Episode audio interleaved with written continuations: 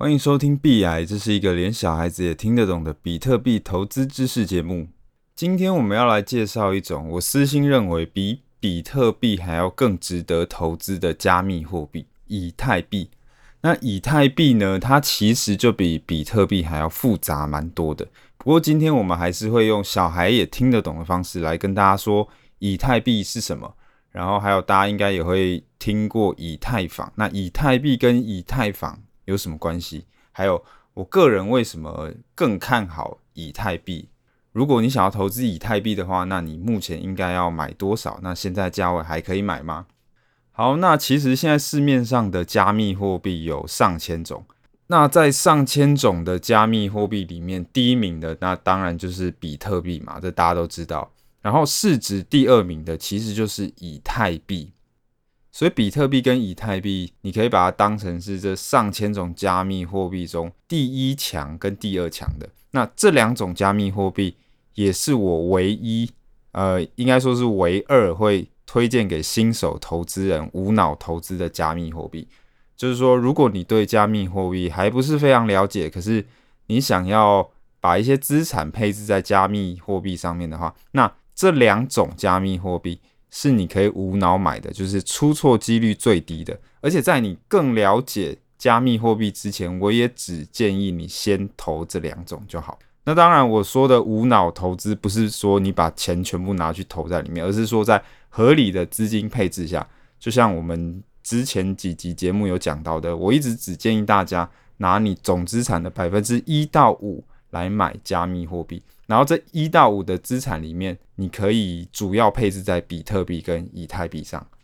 那比特币跟以太币呢，一样是使用区块链技术的加密货币，然后也一样要挖矿嘛。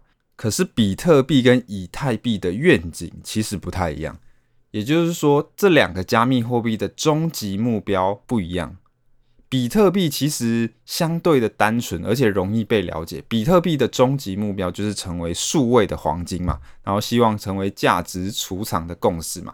那不管你认不认同比特币最后会不会成为数位黄金啦，可是这个概念还蛮容易懂的。诶，它就是像一个数位的黄金，大家可以交换来，然后可以把你的价值放在里面这样。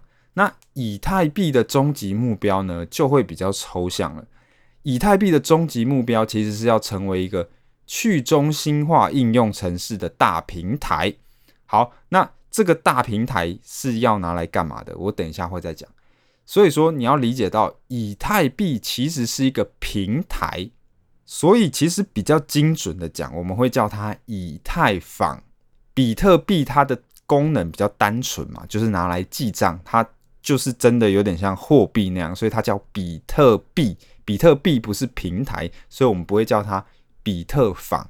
可是以太坊它是一个平台，所以你要用平台的方式来理解它，所以我们会叫它以太坊。然后以太币呢，其实就是以太坊这个平台上面所使用的虚拟货币。这样，所以有时候你看新闻或是听人家讲，你怎么会觉得说，诶，有时候人家讲以太币，有时候人家讲以太坊。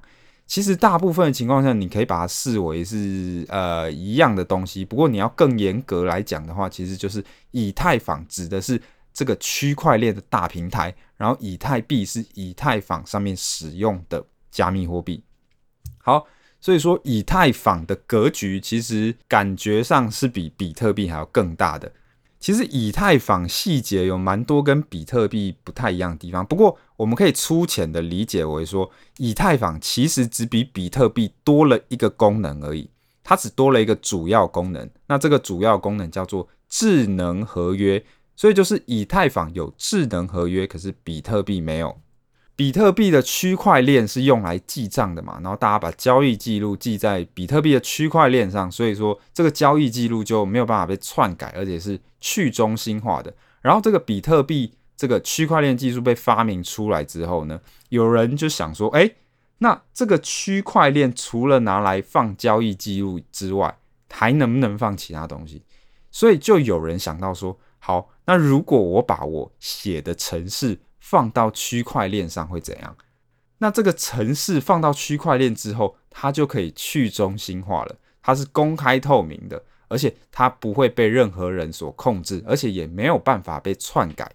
所以以太坊其实就是这样的一个区块链，它多了一个功能，可以让大家把你自己写的应用程式发布到以太坊这个区块链上。那你发布上去的这个程式，你就可以叫它是智能合约，因为它有点像是一个合约嘛。那这个合约呢，它会受到区块链的保障，就是没有办法被篡改，而且也不会被第三方所控制。所以，其实你可以用一个东西来想象比特币跟以太坊的关系。比特币就有点像是传统的手机，以太坊就有点像是智慧型手机。然后，传统的手机它的功能很单纯嘛，它就是只能拿来打电话而已。所以，比特币的功能其实也很单纯。比特币它纯粹就是拿来做交易、拿来做价值的转移而已，它的功能很单纯。可是，以太坊它就不是像传统的手机哦，它是智慧型手机，它可以干嘛？它不只能打电话嘛。智慧型手机，大家可以写自己的 APP 放到智慧型手机上面，对不对？所以以太坊也是一样，只要你会写程式，你会开发应用程式，你就可以把你的应用程式发布到以太坊这个平台上，让大家使用。所以其实以太坊刚出来的时候，它也有被称作为区块链二点零。也就是第二代的区块链，它多了这个智能合约的功能。那因为有了这个智能合约功能，所以大家就可以写应用程式。我可以把一段应用程式放到区块链上，所以这个程式就可以做到去中心化。好，听到这里，大家可能还是觉得有点抽象，因为因为智慧型手机的应用程式那些 APP，我们每天都在用嘛，就是可以玩游戏啊，然后你可以使用即时通讯软体啦。所以智慧型手机的 App 我们很好理解，可是去中心化的 App、去中心化应用程式是什么？我这里举一个例子，假设我们手机上有一个游戏，对不对？有一个手游嘛，然后这个游戏呢，大家可以去氪金，可以花钱抽卡，抽不同的角色，比方说是呃，我抽一次要花一百块钱，我要氪金一百块，然后有一个非常强的角色，它抽到几率可能只有百分之一，然后这个手机游戏有可能会有什么样的问题？它的几率就是不透明的嘛。游戏公司可能跟你讲说，哎，我要抽到这个最强的角色的几率是百分之一，可是这个百分之一你确定是真的吗？这个几率其实是游戏公司它可以随便去修改、去控制的。如果他今天希望说，哎，大家花比较多钱来抽卡，他希望这个角色很稀有，不要那么容易被抽到，他可以把这个几率调低一点嘛。然后再来就是。你游戏里面角色的招式或者是他的宝物，有可能会被官方修改嘛？有可能你今天你的角色是很强的，或者是你拿到了一个很好的宝物，然后游戏公司后来觉得说，哎，那这个宝物太强了，那游戏公司它就可以去修改掉你的宝物的数值，或者是你的角色的数值嘛。然后再来是游戏的营运方也有可能会倒闭嘛。那游戏的营运方倒闭之后，你的角色、游戏角色、你的宝物是不是就有可能会不见了？因为这些东西都是存放在游戏方的伺服器嘛。好，那假设我们来想一下，说，诶，那如果我们可以把这个游戏放到一个去中心化的平台上面，那会是怎么样？首先，它的几率就有可能是公开透明的，因为我们发布到区块链上，发布到以太坊这个去中心化的平台之后，那游戏的几率，它就不会被任意的篡改，而且它不被第三方所控制。就算是我是发布上去的人，我发布上去之后，我也没办法控制它了。它就像一个合约一样，智能合约被锁在那边。然后再来是我的宝物的数值，或者我的角色的数值，也没有办法被任意的修改。所以，当你拿到你的角色的时候，你可以确保说，以这个区块链技术确保说，哎，你的游戏角色不会随便的被修改，它很难被修改，它是去中心化的。然后再来是你的游戏角色的资料，还有你的宝物不会不见，因为你的所有游戏资料都是放在去中心化平台。那去中心化它就是没有一个中心嘛，它不是像传统的游戏这样有一个。中心的游戏的营运商，然后这个营运商倒了之后，你的资料就不见了。可是去中心化的方式的话，你的宝物、你的游戏角色是放在区块链上，只要这个区块链它没有坏掉的话，那你的资料就会永远被存放在那边。所以这个去中心化概念的应用程式就是充满了各种想象空间嘛。那其实以太坊的创始人之一 Vitalik 他自己也有提到说，诶，他对这个去中心化的概念感到有兴趣，其实还真的是因为游戏的关系，因为他当时玩魔兽世界嘛。然后魔兽世界他最喜欢的角色是术士，然后术士有一个技能叫做什么生命虹吸，他觉得这个技能很强。可是后来暴雪公司就是这个游戏公司就擅自改动了这个游戏角色的技能，那 Vitalik 他就觉得很不开心，他就觉得说，哎，我的游戏角色是被一个中心化的游戏公司管理，所以游戏公司是可以任意改动我的游戏角色。所以这个时候，Vitalik 他就对于去中心化的概念就有兴趣了。他就在想说，诶，那会不会有一种去中心化的方式，是让你可以自己真正拥有你的游戏角色，不会被第三方所修改？这个就是去中心化应用程式厉害的地方。那当然，游戏只是一个部分嘛，它还有其他的应用，比方说是最近很红的数位艺术品。在去中心化的应用程式这个概念还没有出来之前，数位的艺术品，你可以想象一下，它其实是很难保存它的价值，而且很难转移的。什么意思？假设我今天有一个数位的艺术品，它是一张画好了，那这张画在电脑是以数位的方式存放嘛，它可能就是一个档案，一个图片的档案。那你会发现这样子的数位的创作，它很难做价值转移，因为我要怎么表示说，诶，我把这个图片转移给你了，很难嘛？因为我有可能给你之后，其实我这边还复制了一份嘛。然后再来就是因为人人都可以复制这个电子的档案，所以它所有权是归在谁的手上？然后有了这个去中心化的技术之后呢，我们就有可能可以用区块链的方式去确保说，诶，这个艺术品的所有权在谁身上，然后做价值的转移。好，那讲到这里，我稍微总结一下。简单来讲，你可以把以太坊理解为，它只是比比特币多了一个智能合约的功能而已。可是因为多了这个智能合约的功能，所以说开发人员就可以把你自己的应用程式发布到以太坊上面。那大家发布了各式各样的应用程式，想到不同的应用方式，所以会使得以太坊的生态就变得非常的复杂。所以在这一集里，我觉得大家可以先记住说，诶，以太坊它就是一个去中心化应用程式的大平台，这样就好了。那后续我们有机会，我们会再持续的跟大家讲说以太坊的一些其他的生态。所以以太坊它其实有可能是可以有非常大的应用的。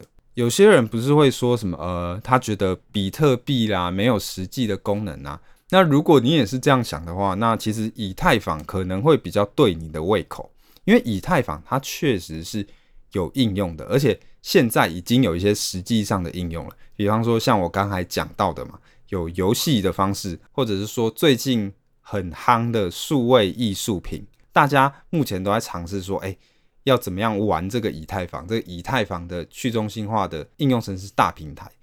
所以其实我个人还蛮推荐投资以太坊的，而且甚至我私心觉得以太坊其实还比比特币更值得投资。讲到这里，那比特币跟以太坊，你应该要投资哪一种？其实我认为你可以两种都投资，因为这两种标的它的终极目标不一样嘛，所以它其实没有互相冲突。比特币的目标是要成为数位黄金。以太坊的目标是要成为去中心化应用城市的大平台，所以他们两个就各自努力，他们的目标也没有冲突，所以你其实两种都可以投资。那具体的配置你可以五五嘛，就两边都五十趴，或者是说看你更相信哪一种。比方说你更相信比特币的价值，你更相信这个比特币它作为数位黄金的重要性，还有价值储存、大额结算的发展，而且目前确实也有一些。大公司它开始买入比特币，你更相信比特币。好，那你比特币可以占多一点嘛？比方说比特币就六，然后以太坊就四。那如果你是更看好这个应用层面的发展，你更看好说以太坊它的潜力很大，它后续可能会发展出更多的去中心化的应用。那你以太坊这边可以放比较多，以太坊就六嘛，然后比特币就四。那像我个人的话。我的配置是以太坊是比比特币多的。好，那虽然说我个人很看好以太坊，可是我还是要讲一下投资以太坊的风险。首先，第一个，以太坊这个去中心化应用程式的大平台，它其实还处在一个很早期的阶段。简单来讲，就是这个梦还在做啦。